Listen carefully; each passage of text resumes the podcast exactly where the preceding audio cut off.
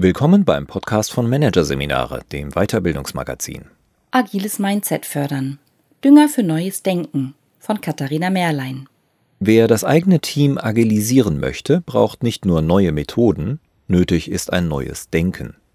Das lässt sich zwar nicht verordnen, es lässt sich jedoch ganz gut kultivieren.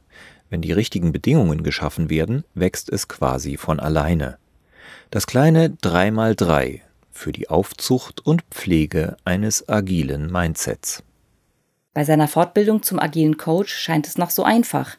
Die Uhr auf 15 Minuten stellen, das Timeboxed Stand-up-Meeting eröffnen, dann sagen alle, was ihnen wichtig ist, sprudeln nur so vor kreativen Ideen, die im Backlog festgehalten werden, und dann kommt der Sprint.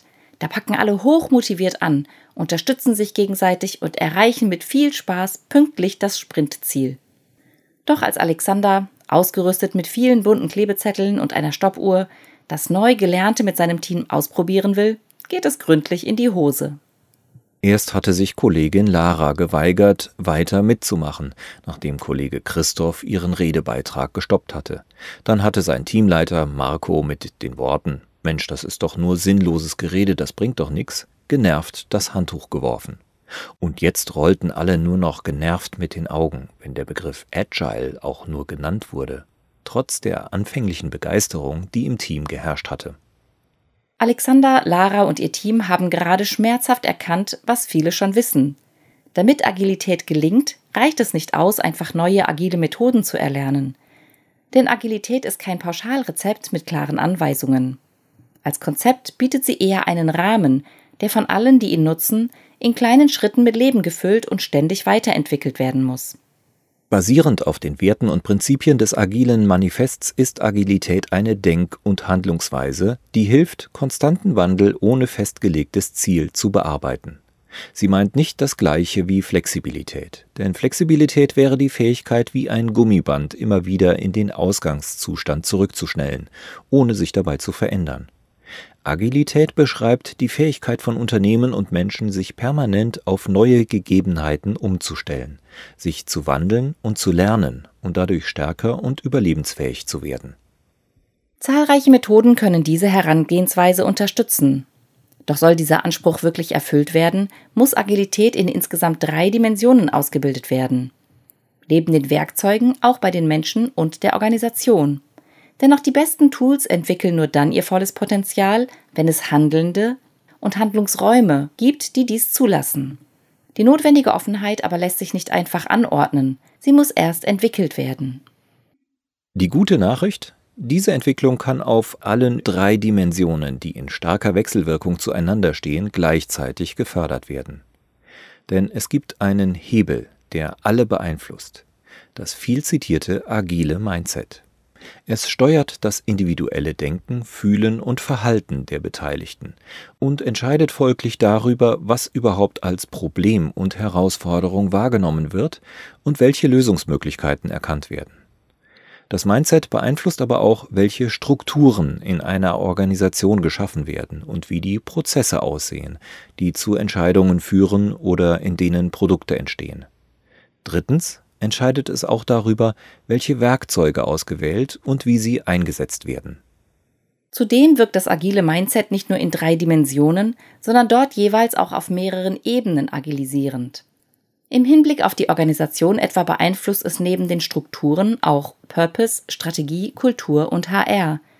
Und im Kontext der persönlichen Agilität, die als eine der wichtigsten Einflussgrößen für die Agilisierung einer Organisation gilt, wirkt es auf diesen drei Ebenen.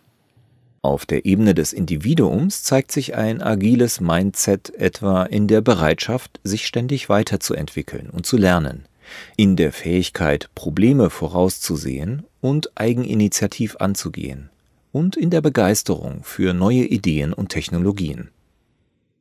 Auf der Ebene des Teams kommt es in einer flexiblen und diversen Zusammensetzung zum Tragen – in der kundenfokussierten und iterativen Arbeitsweise und in der offenen und selbstorganisierten Zusammenarbeit auf Augenhöhe. Auf der Führungsebene sorgt das agile Mindset dafür, dass Verantwortung ans Team abgegeben wird, jedoch nicht ohne vorher für Orientierung zu sorgen. Die Verantwortlichen stellen sicher, dass das Grundverständnis über die Richtung, die eingeschlagen werden soll, tatsächlich von allen geteilt wird und dass es abgestimmte und verbindliche Entscheidungswege gibt, die dafür sorgen, dass Entscheidungen ohne Angst oder Unsicherheit getroffen werden können. Bei der inneren Einstellung anzusetzen, lohnt sich also buchstäblich doppelt und dreifach. Zudem lässt sie sich ganz gut kultivieren. Werden die passenden Bedingungen in einem Team oder einer Organisation geschaffen, wächst das agile Mindset quasi von alleine. Entscheidend dafür sind drei Faktoren, die einen Boden schaffen, auf dem eine agile Denkweise gut gedeihen kann.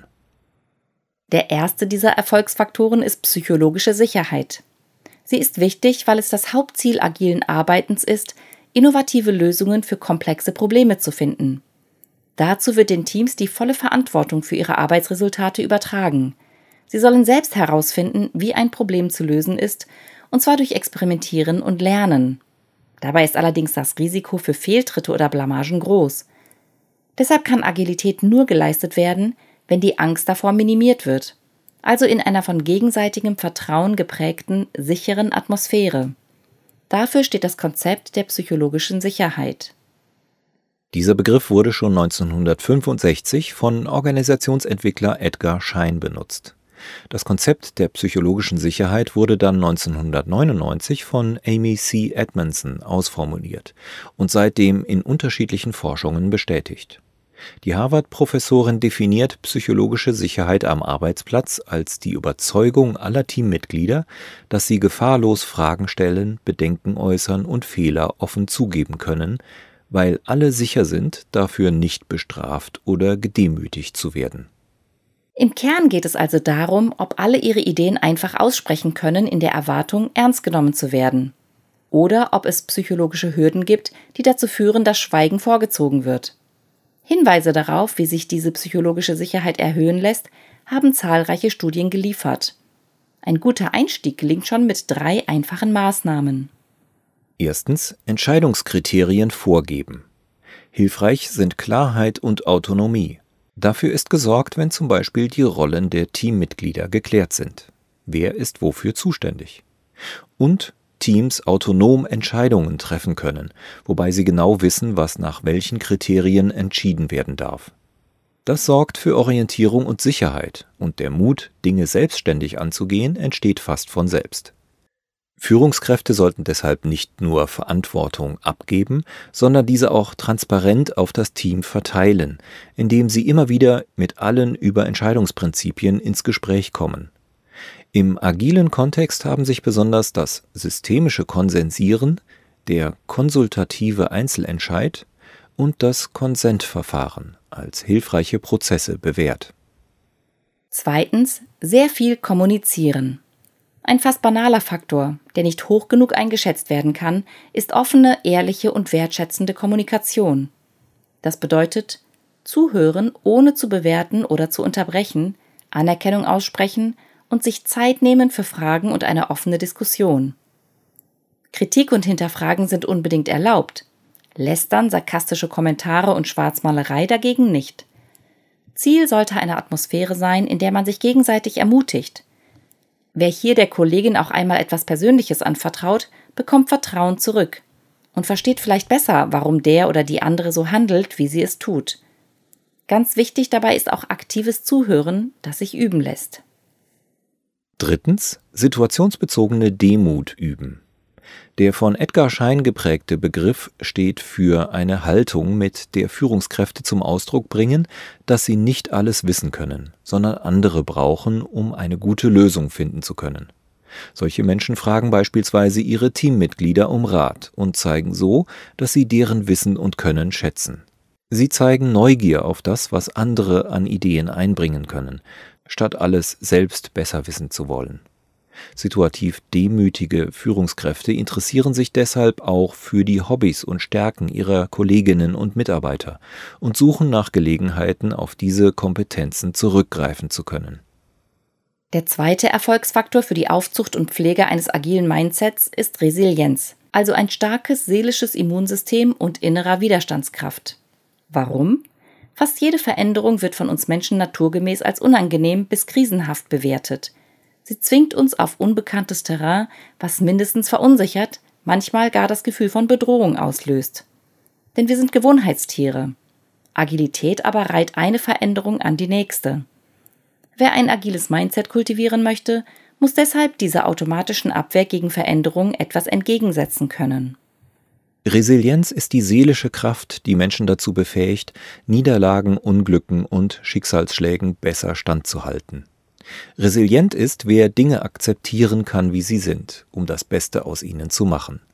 Resiliente Menschen kennen ihre Ressourcen und wissen sie einzusetzen, entwickeln sie aber auch ständig weiter und pflegen eine positive Grundhaltung.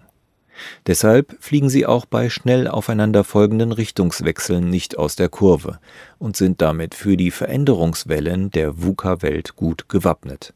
Und auch hier gibt es wieder drei Ansätze, die für die Stärkung dieses Faktors hilfreich sind. Erstens. Sich selbst und anderen die Akzeptanz erleichtern. Egal, ob es um die Übernahme ungeliebter Aufgaben oder die Versetzung in eine andere Abteilung geht. Menschen durchlaufen bei Veränderungen, die direkte Auswirkungen auf sie selbst haben, immer vier Phasen.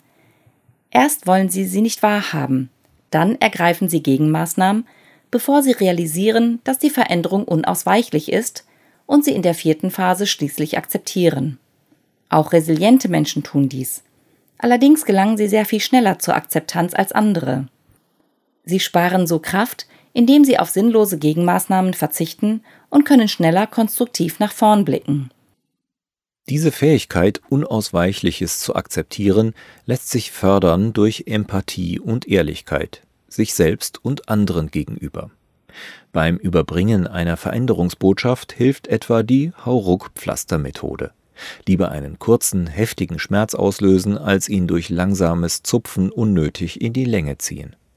Zumindest im Nachhinein wird das Gegenüber dankbar sein, weil so die Phasen vor der Akzeptanz deutlich verkürzt werden. Wer dagegen schwammig und ungenau bleibt oder sich selbst etwas vormacht, verhindert die Akzeptanz geradezu. Wichtig ist zudem, die aufkommenden Gefühle, die eigenen und die der anderen zuzulassen, ohne sie herunterzuspielen. Auch Mitgefühl und Trost können helfen, zur Akzeptanz zu gelangen. Zweitens, die positive innere Einstellung üben. Die Fähigkeit, in allem etwas Gutes zu sehen, ist einer der Basisfaktoren für die Entwicklung der eigenen Resilienz.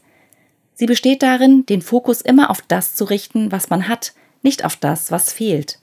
Das und die innere Überzeugung, dass alles wieder gut wird, hilft, gelassen zu bleiben und Probleme aus einer gewissen Distanz zu betrachten. Praktischerweise ist es dem menschlichen Geist möglich, gute Gefühle auf Kommando zu produzieren. Wir müssen nur so tun, als ob wir diese schon hätten.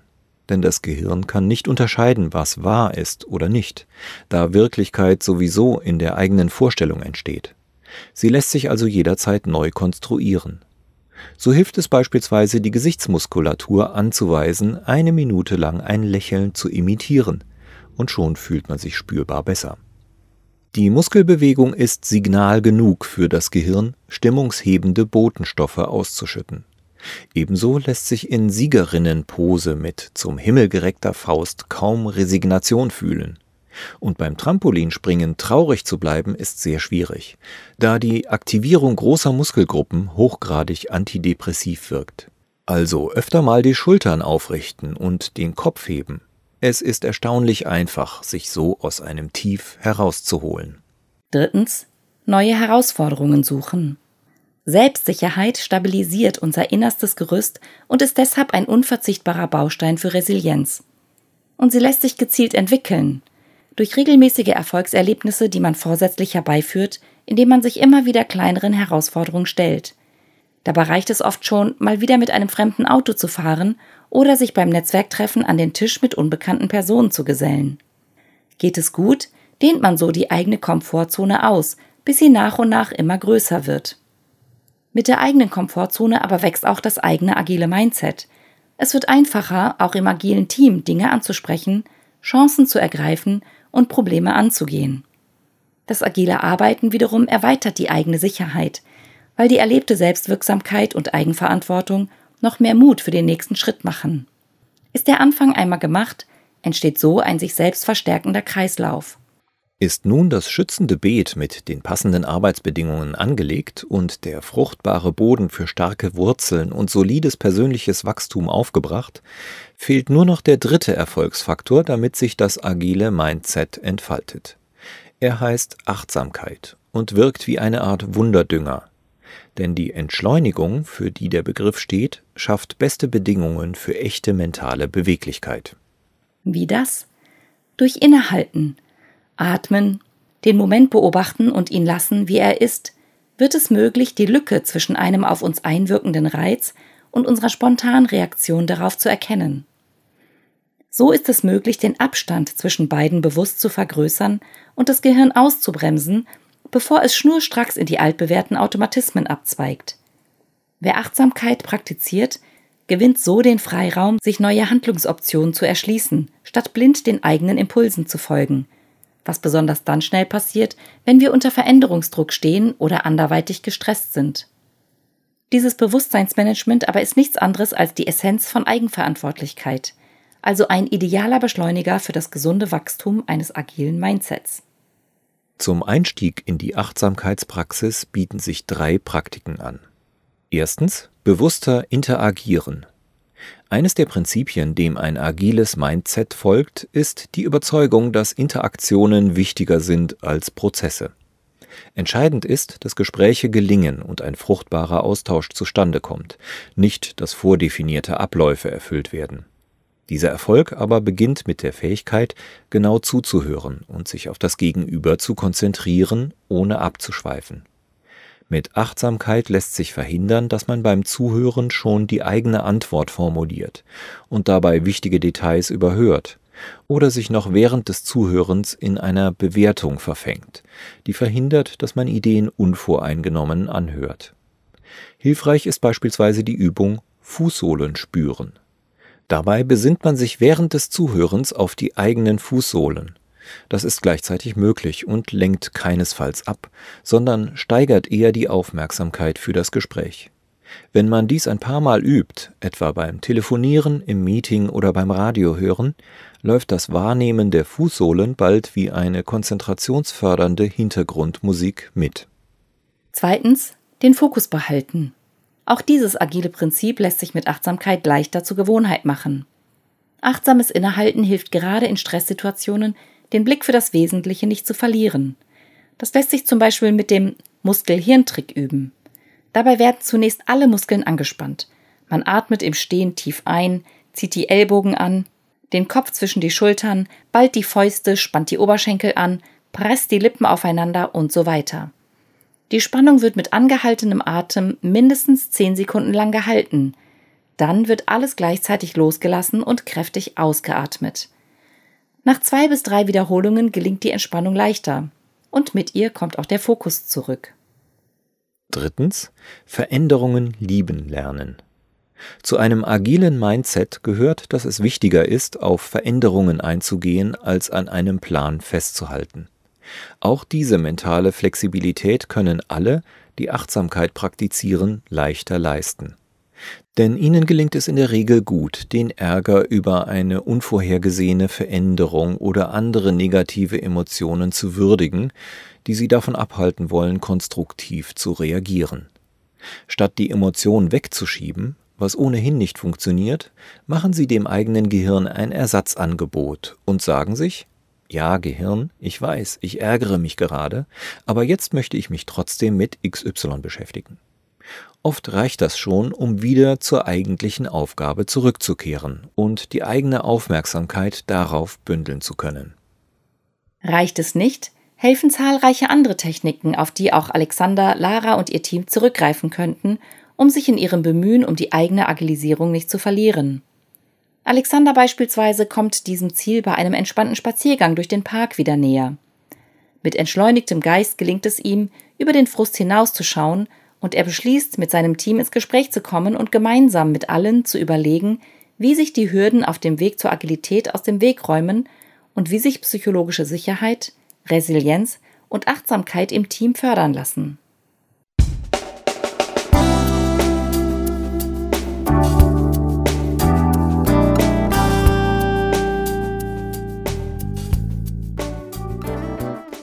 Sie hörten den Artikel Agiles Mindset fördern. Dünger für neues Denken von Katharina Merlein. Aus der Ausgabe Oktober 2020 von Managerseminare, produziert von Voiceletter. Weitere Podcasts aus der aktuellen Ausgabe behandeln die Themen Lernstrategien, die Leichtigkeit des Lernens und Hybrid Leadership, die intelligente Brücke. Weitere interessante Inhalte finden Sie auf der Homepage unter managerseminare.de und im Newsblog unter managerseminare.de/blog.